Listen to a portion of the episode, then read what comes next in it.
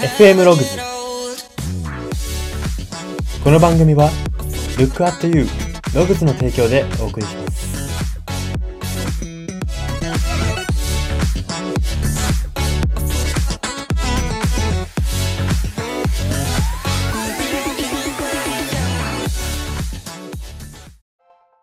どうも。麻婆豆腐を作るときいつも胡椒を入れるんですけれども、その胡椒が果たして効いているのか効いていないのかがいまいちわからずに食べている人材エージェント Y です。この番組は、生きる自己啓発と呼ばれる Y があなたの人生観、キャリア観にさやかな変化を日々与えていこうという番組です。これは取り入れたいと思うものがあったら取り入れる、そんな感覚で聞いていただければと思います。さて、今回は曲考察のコーナーです。今回特集するのが、ナオト・インティライミさんの楽曲、スパイスという楽曲です。この楽曲はですね、簡単に説明をさせていただきますと、2011年リリースのセカンドアルバム、彼のセカンドアルバムですね、アドベンチャーというアルバムの一曲になっております。楽曲の内容としましては、前向きな主人公である僕が、後ろ向きで自分の中に閉じこもった君に大切な生きる知恵を伝えていくという楽曲になっております。今回はこの楽曲を特集していきたいと思います。最初に歌詞から読み取るメッセージを読み解いていきます。ポイント歌詞が大きく3つあります。1つ目です。悩みなんてなくて虫たちと今日もじゃれる。中略。今僕にとって痛いけな存在の君、寂しくなんかない。さあ腕まくって地下鉄に乗って秤にかけたプライドの高さを確かめてみるのさ。という歌詞です。はい。何が何やらこう情報量の多くてややこしくて長い歌詞になってしまった、そう感じている方も多いんではないかなというふうに思うんですけれども、まあ、先ほども言いました、主人公はこの楽曲、まず僕なんですね。僕は今、悩みなんてなくて虫たちと今日もじゃれてるんです。すごいポジティブ。なんか、あー、なんていうんですかね、ハートフルな雰囲気、ハートフルな世界線ですよね。で、今僕にとって痛いけな存在の君と。まあ、なんていうんですかね、こう、痛いけっていうのは、幼いとか、まあ、なんていうんですかね、あ、まあ、青臭いというか、うん、もっともっと、なんていうんですかね、大人になってというか、もっと楽しめばいいのにっていうことですね。今僕にとって君は痛い系な存在。で、その君に言ってるわけです。寂しくなんかないと。さあ、腕まく。これ君に話しかけてるんですね、僕が。主人公の僕が君に対して、さあ腕まくって地下鉄に乗って、測りにかけたプライドの高さを確かめてみるのさ。確かめてみたらいいよと。これはですね、じゃあ君って誰なんだっていうとですね、ここがすごいこの楽曲一番のポイントなのかなというふうに思うんですけれども、今現在の前向きに生きる僕、自分から見た後ろ向きな過去の自分なんですね。これつまりですね、同じ世界線にいないんですよ、僕と君は。僕は今の自分、変わった自分。で、君は過去の後ろ向きで閉じこもってた自分なわけなんですね。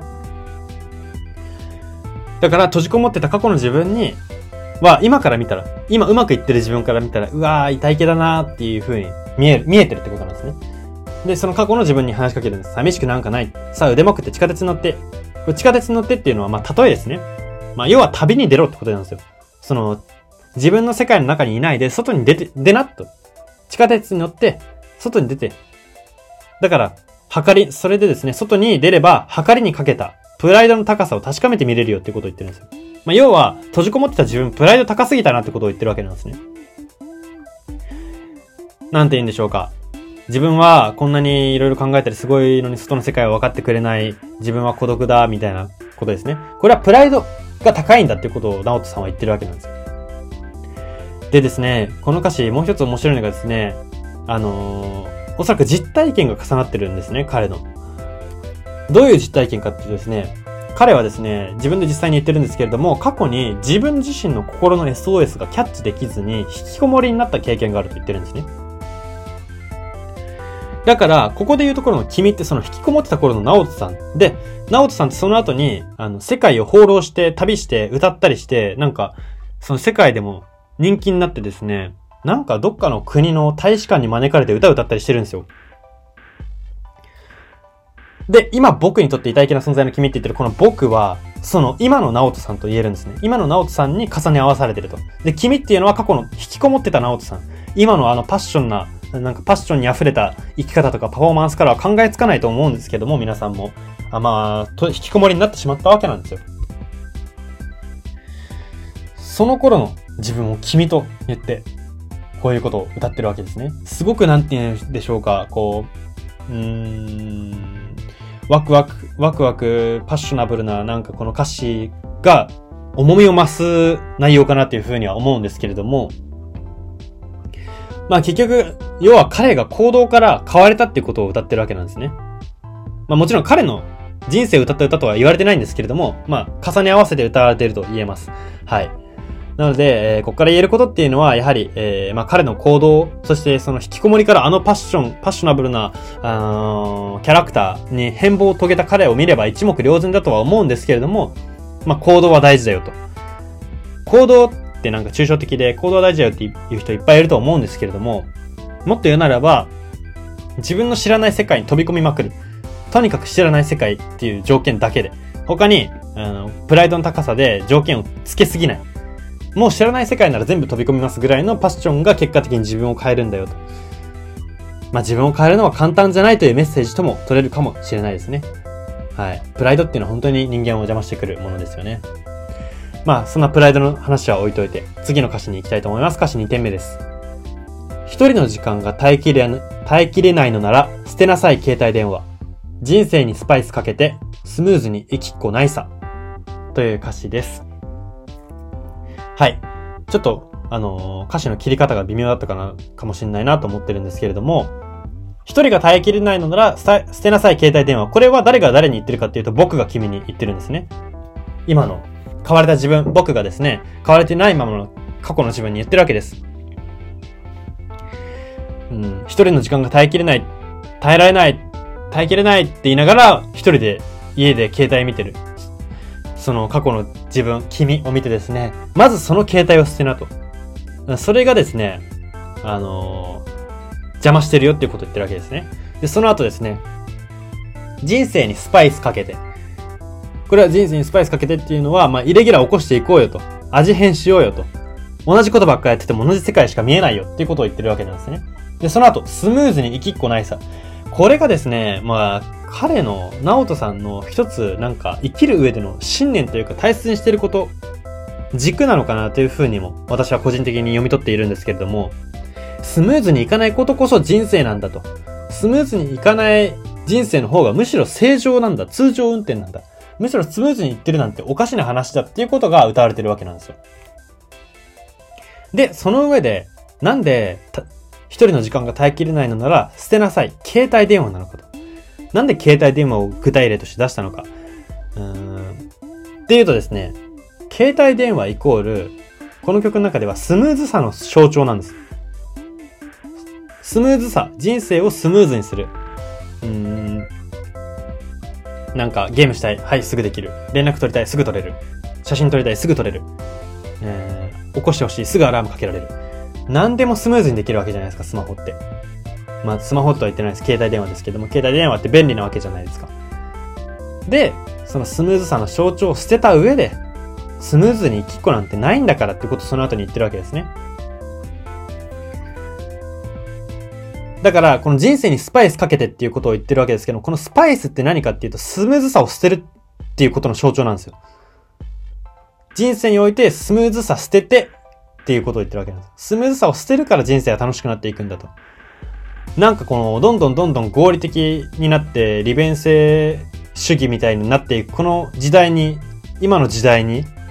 あ、なんかなんていうんですかね、あえて苦言を呈すような面白い内容なのではないかなというふうに思いますし、この楽曲の内容はですね、もしかしたら、10年後、20年後に、うん、なんか、改めて大切にされる楽曲なのではないかなというふうに私個人的に思ってるんですよ。社会がこう情報化で便利になって AI で便利になって無駄なことがどんどん省かれていって、完全に合理的になった時に人間、究極ロボットに行き着くと思うんですよ、それ。人間もロボットと同然になってしまう。法で縛り付けて自由もなくして、うん、ロボットになってしまうんですよね。そういう時代まで行き着いてもししまった時にはですね、この楽曲がもう一回フォーカスされる時が来てもおかしくないのではないかなというふうに思います。はい。そんな、えー、まあ、スムーズ主義の、えー、現代に苦言を呈すような歌詞になっている2点目でした。はい。では最後の歌詞3点目です。Oh, my friends. 僕は君たちに守られながら、Oh, my friends. いつも君たちとぶつかりながら、Oh, my friends. 僕は君たちと歩いていこうという歌詞です。はい。僕は、うん、ちょっと待ってくださいね。ここから言えることはですね、痛い気の存在、痛い気な存在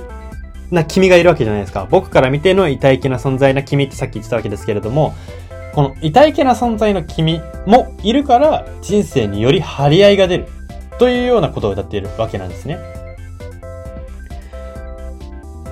だから、この、なんて言うんでしょうか。うーん、君っていう過去の自分がいるわけじゃないですか。つまり、あの、直人さんは過去の引きこもってた自分もいたから今こうなれてるっていう、その過去の自分にも一種感謝をしているわけなんですね。Oh, my friends, 僕は君たちに守られながら。まあ、たちっていうことで、ちょっとなんかその、なんて言うんでしょうか。友達感を出しているというか、なんですけども、まあ、要はこれ、君ってことですね。過去の自分ってことですね。過去の自分、君たちっていうのは、例えばですけども、15歳の自分、過去の自分、14歳の過去の自分、13歳の過去の自分いるじゃないですか。皆さんそれぞれに。それぞれを別人格化してるんですよ。13歳の自分も1人、14歳の自分も1人、15歳の自分も1人と。だから君たちって言ってるんですね。複数形。で、実際にその前に、oh my friends って言ってるんですよ。フレンドじゃなくて、フレンズって言ってるんですよ。複数形なんですよ。だから過去の自分たち、うん、過去の自分たちっていうとなんかすごく響きが違和感ありますけども、その君たちに守られてると。今の自分がいるのは君たちがいたからだと。君たちが引きこもったりとか、悩んだりとか、悩んだ中で一歩踏み出したりとかしたから今がいるんだよ。今の僕入れるんだよっていうことと、その後、いつも君たちとぶつかりながら。だから、この曲基本的にぶつかってるわけじゃないですか。ぶつかってるというか僕が一方的に言ってるわけなんですけども、君は痛い系な存在なんだから外に出なさい。スマホ捨てなさいって言ってるわけなんですよ。これぶつかってる描写が一番この楽曲では分かりやすい。えー、聞いてて確かにぶつかってたなってリスナーの皆さんも腑に落ちるのではないかなというふうに思います。で、最後。僕は君たちと歩いていこう。だからこの過去の自分たちも引き連れていくよと。ぶつかるけれども。うん。確かにぶつかることもあるし、過去の自分みたいな嫌だなって思うこともあるけれども、うん、君たちを引き連れていこうと。そんな人生も幸せじゃないかと。まあ、ここでもスムーズさを捨ててるわけですよね。スムーズに生きたいのであれば、過去の自分なんて切り捨てた方が早いわけじゃないですか。なんか、うだつの上がらない過去の自分、君を、君たちを切り捨てた方がですね、合理的にはいいと思うんですけども、それらを連れて歩いていくと。確かにぶつかることもあるけれども、守られてもいるから、君たちを連れて歩いていこうと言ってるわけなんですね。まあ、こっからもですね、彼の、そのスムーズではないことこそ人生だよねと。まあ、本当に旅人らしい、えー、メッセージが読み取れると言えますし、もう一個ポイントはですね、my friends って言ってるところなんですね。皆さんも気になってたかなというふうに思うんですけども、君は過去の自分のことなのに、my friends って言ってるんですよ。つまり別人格扱いをしてるんですね。だから、まあちょっとこれ、さっき、さっき私が言ってた説明とちょっと話が違ってくるじゃないかって思う方もいるかもしれないんですけれども、あの、過去の自分を、もうあっての自分だとは言いつつもですね、やっぱり過去の自分は好きじゃない部分もあるというか、やっぱその、引きこもってた自分が今行動してる自分からしたら本当によくわからないなっていう感じなので、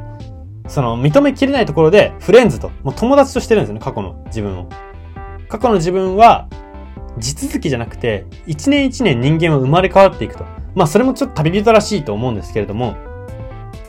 まあ因果関係を認めてるようで部分的に認めていないと言いますか。まあ過去の自分は、まあ年後とか月後とか日後とかわからないですけれども、全部分離してるんだと。だから君たちなんだ。マイフレンズなんだ。ということが歌っているわけなんですね。だから、ここから言えることっていうのは、まあ、過去の自分、皆さんにも、こう、過去の自分の恥ずかしい自分とか、もう忘れたい自分みたいなのいると思うんですけれども、それを完全に捨てるわけでも、全部、因果因果って信じていくことでもなくてですね、マイフレンズぐらいのカジュアルな関係性で、それらの過去と付き合っていくこと、それらの過去と、のことを見ていくことが重要である、重要であるということが言えます。はい。では歌詞から読み取れるメッセージはここまでにして、ここからは人生観、キャリア観に転用するとどういうことが言えるのか、その考え方のポイントを大きく3つご紹介していきたいと思います。1つ目です。プライドが中途半端に守られた環境に甘えると、人は人生の醍醐味であるイレギュラーを極端に恐れ出すということです。どんなに、えー、イレギュラーを楽しめる人で、根本的には楽しめる人間である人でもですね、日常でそれを感じる機会が減ると、だんだん抵抗感が強くなっていくわけなんですね。やっぱ人間慣れてることに一番対応ができるわけじゃないですか。うーん、なんでしょうか。会社でたまに電話が来て電話を取ってる人よりも、コールセンターの電話対応の人の方が絶対電話出るのはうまいわけじゃないですか。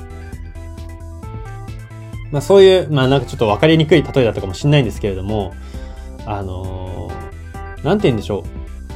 その、な、慣れのない環境うん、イレギュラー慣れのない環境でいるとですね、イレギュラーがすごい怖くなってくるわけなんですね。例えば、かあ日本の年功序列っていう制度なんかもそうですよね。もう最初からプライドが中途半端に守られた環境なわけじゃないですか。だって実力もないのに年功序列前提で新卒が入っていくわけじゃないですか。で、その、なんて言うんでしょうか、実力はないけど褒められたいっていう人がやっぱり入るパターンが多いわけですから、そのプライドが中途半端に守られた環境っていうのは、まあ、居心地がいいわけですよね。居心地がいいとですね、人生の醍醐味であるイレギュラーを忘れてですね、まあ、休日は合理的に、合理的になんか、なんていうんですかね、使っていこうとか、まあ、合理合理合理ってなってしまうわけなんですね。でも、ナオトさんのこのスパイスっていう楽曲だったりとか彼の生き様が言いたいことっていうのはですね、そういうことではな、うん、そういう生き方ではないよと。人生の醍醐味ってまあいろいろあるかもしんないけど、結局、うん、イレギュラーじゃんと。みんな過去の自分の、うん、盛り上がった話とか過去の自分の武勇伝語るときって絶対イレギュラーな話じゃないかと。合理的にやったことで、その、武勇伝語ってる人とかいないじゃないかということなんですね。全部挑戦、一歩踏み出したことの話するじゃんっていうことを、えー、彼は言いたいのであると言えますし、まあ私たちがこれを取り込む、ここから読み取るメッセージというか取り込めることというのはですね、まあ、イレギュラーを日常的に、日常的にイレギュラーに触れたりとか、イレギュラーに飛び込むことっていうのは、あちょっと抵抗感のあることですし、必要、なんか飛び込む必要もないのにとかって思ってしまうこともあると思うんですけれども、必要とかじゃなくて、そこは一種、まあ、なんて言うんでしょう、言葉を選ばずに言えばバカになるなんてことはたまに言われますけれども、まあ、意図的にバカになることっていうのも、えー、人生楽しく生きる上で大事であるというふうに言えます。では、ポイント二つ目です。人はうまくいかないことばかりに目を向けてしまうとき、本来、人生は数々のイレギュラーで成立しているということを忘れてしまっているということです。はい。リスナーの皆さんも、まあ私ももちろんありますけれども、うまくいかないことばかりに目を向けてしまう時期って、あ今までに経験されてきたのではないでしょうか。どっかしらで。ただまあ学校生活でも仕事でも何でもいいんですけれども、まあなんか本当に最近踏んだり蹴ったりだなみたいなこと、そういう時期ってあると思うんですよ、皆さん。こういう時期っていうのはですね、どうしてもどんな人間であろうと、数々のイレギュラーで人生が成立しているっていうことを忘れてしまうわけなんですね。もうこういう時って本当に縮こまりたいというか、もう本当にイレギュラーを置きたくない。もうレギュラーだけで合理的に行きたい。もう波風立てたくないって思ってしまったりもするわけなんですね。で、これはですね、まあなんて言うんでしょうか。まあメッセージというかもう本当にしょうがないというか、まあでも、しょうがないことですけれども、その、イレギュラーに極端に、あの、今はビビっているというか、イレギュラーを極端に恐れてる状況だよっていう時、うまくいかない時ほどそうやって自己分析を冷静にすることでですね、あの、うまくいかないことの、うん、その、なんていうんですかね、負のサイクルが止まることがありますので、まあ、まず本当にイレギュラー、イレギュラー、人生イレギュラーでなんぼぐらいの、あの、本当に、それこそバカになるぐらいの意識で、えー、自分に語りかけていくことが、えー、この負のサイクルを止めるために必要なことであると言えます。で、このうまくいかないことばかりに目を向けてしまうとき、本来人生は数々のイレギュラーで成立しているということを忘れているっていうこのポイントはですね、あの、違うことに言い換えるとですね、あの、将来の計画を事細かに立てるような人に言い換えられるんですよ。この将来の計画を事細かに立てる人っていますよね。こういう人っていうのはですね、うまくいかないことに目が行きやすいとも言えるんです。なんでかっていうと、計画って、あの、全部がうまくいく。イレギュラーなし。えー、なんかあの、妨害とかもなし。えー、レギュラーの象徴なんですよ、計画って。で、事細かにそれを立てる人って、イレギュラーがめちゃくちゃ苦手になってるんですね。もうレギュラーで考える癖がつきすぎているので、イレギュラーが起きた時に対応ができないんですよ。対応ができないで、そのまま倒れてしまうんですよ。倒れるか、自分を殺すか、どっちかになってしまうんですよ。自分を、自分のキャラクターとか自分の思ってることを殺す、えー、押し殺す。しかなくなってしまうわけなんですね、道として。なのでですね、えー、この言い換えから一つ読み取るというか、メッセージを出すとするならば、まあ、将来の計画自分ついついこう事細かに決めたくなってしまうなとか、まあなんか計画立てるのすごい好きだなとかって思ってしまう、思いがちな人はですね、あの、なんて言うんでしょうか。もうちょっと、えー、自分も、えー、イレギュラーを取り込んでいかなきゃなっていう意識を、えー、持っていただけたらいいかなというふうに思いますし、やはり、うん、イレギュラー起きて同然って人の方が、堂々としてるんですよね。生き方も。堂々としてますし、あ主張もちゃんと言うので、主張をちゃんと言うことで面白がられて結果的にまたうまくいってっていう、やっぱそのイレギュラーを取り続けてる人って結果的に幸せになってるので、うん、なんて言うんでしょう。こう、例えば芸能界でスターになってる人とかももちろん皆さんイレギュラーを取っている人ですし、それに対してこう妬んだりだとか、芸能人はいいよな、お金持ちはいいよなって言ってる人はですね、あ全部レギュラーを求めてきた人であるというふうに言えます。はい。ではポイント最後3点目です。自らの調子が上がっている時にすべきことは、調子の悪い時の自分を否定することではなく、調子の悪い時の自分を別人格化することだということです。はい、これはですね、このスパイス歌詞で直人さんも実際にやっていることですね。お、マイフレンズと言っちゃうわけですね。この調子がいい時に。もちろん、この歌ってる時、この、この歌の主人公はですね、調子がいいわけですよ、今。でも、この主人公ももしかしたらこの後調子が落ちる時が来るかもしれない。でも、この調子がいい時にですね、あの、君たちは本当に意味がわかんないから、どっかに行きなさいとかじゃないですよ。お、マイフレンズ。別人格。だから、良くも悪くも、調子が良くても悪くても、結局今の自分って一過性のものでしかないと。今の自分が続くことはない。自分が切り取る限りは絶対続くことはないんだっていうことを読み取れるわけですね。そう考えるとですね、まあ日々、日々努力しようともなるわけじゃないですか。やっぱさ、やっぱあれですよね。すいません。あの、やっぱり、その人生地続きって考える考えも大事なんですけれども、その、なんて言うんですかね、地続きって考えすぎるとですね、因果に引っ張られることがあるんですよ。だからこれは性格によると思います。人生地続きって考えた方がうまくいく人もいると思いますけれども、この人生を月単位とか年単位とか、まあ人それぞれですけど、ぶつ切りに考えてですね、例えば月単位するならば、8月の自分は、8月の自分は8月の自分でしかなくて、9月で全リセットされるぐらいの意識で自分に向き合うことがですね、大事であるというふうに言えますし、やっぱその、なんて言うんでしょう。自分という人間の区切りのスパンを丁寧にこう決めている人ほどですね、切り替えが早かったりとか、まあ、次の期は頑張ろうっていうことになるんですよね。人生60年が1シーズンだとしたら、その2、3ヶ月うまくいかないだけでもうどうすんだろうこの60年のシーズンのここうまくいってないけどってなるわけじゃないですか。でも、1ヶ月単位のシーズンとかだったら、そこがうまくいか、うん、そこでうまくいっていないときは、もう次の月に切り替えようとなるわけじゃないですか。だから何かこう自分の失敗とか、うん、過去のうまくいかなかったことを引きずりがちな人っていうのはですね、自分の人生の、なんこう、こう、なんていうんですかね、ぶつ切り化してですね、うん、それぞれって別人格なんだ、別の生き物なんだって捉えることが重要であると。重要であるのではないかなというふうに思います。はい、そんな感じで今回は以上になります。ここあ今回はですね、曲考察のコーナーで、ナオト・インテライミさんのスパイスという楽曲を特集しました。FM ログズ今回の放送は以上になります。いかがだったでしょうか？すいません、今回ちょっと長くなっちゃったので、これで失礼したいと思います。ここまでのお相手は、バイでした。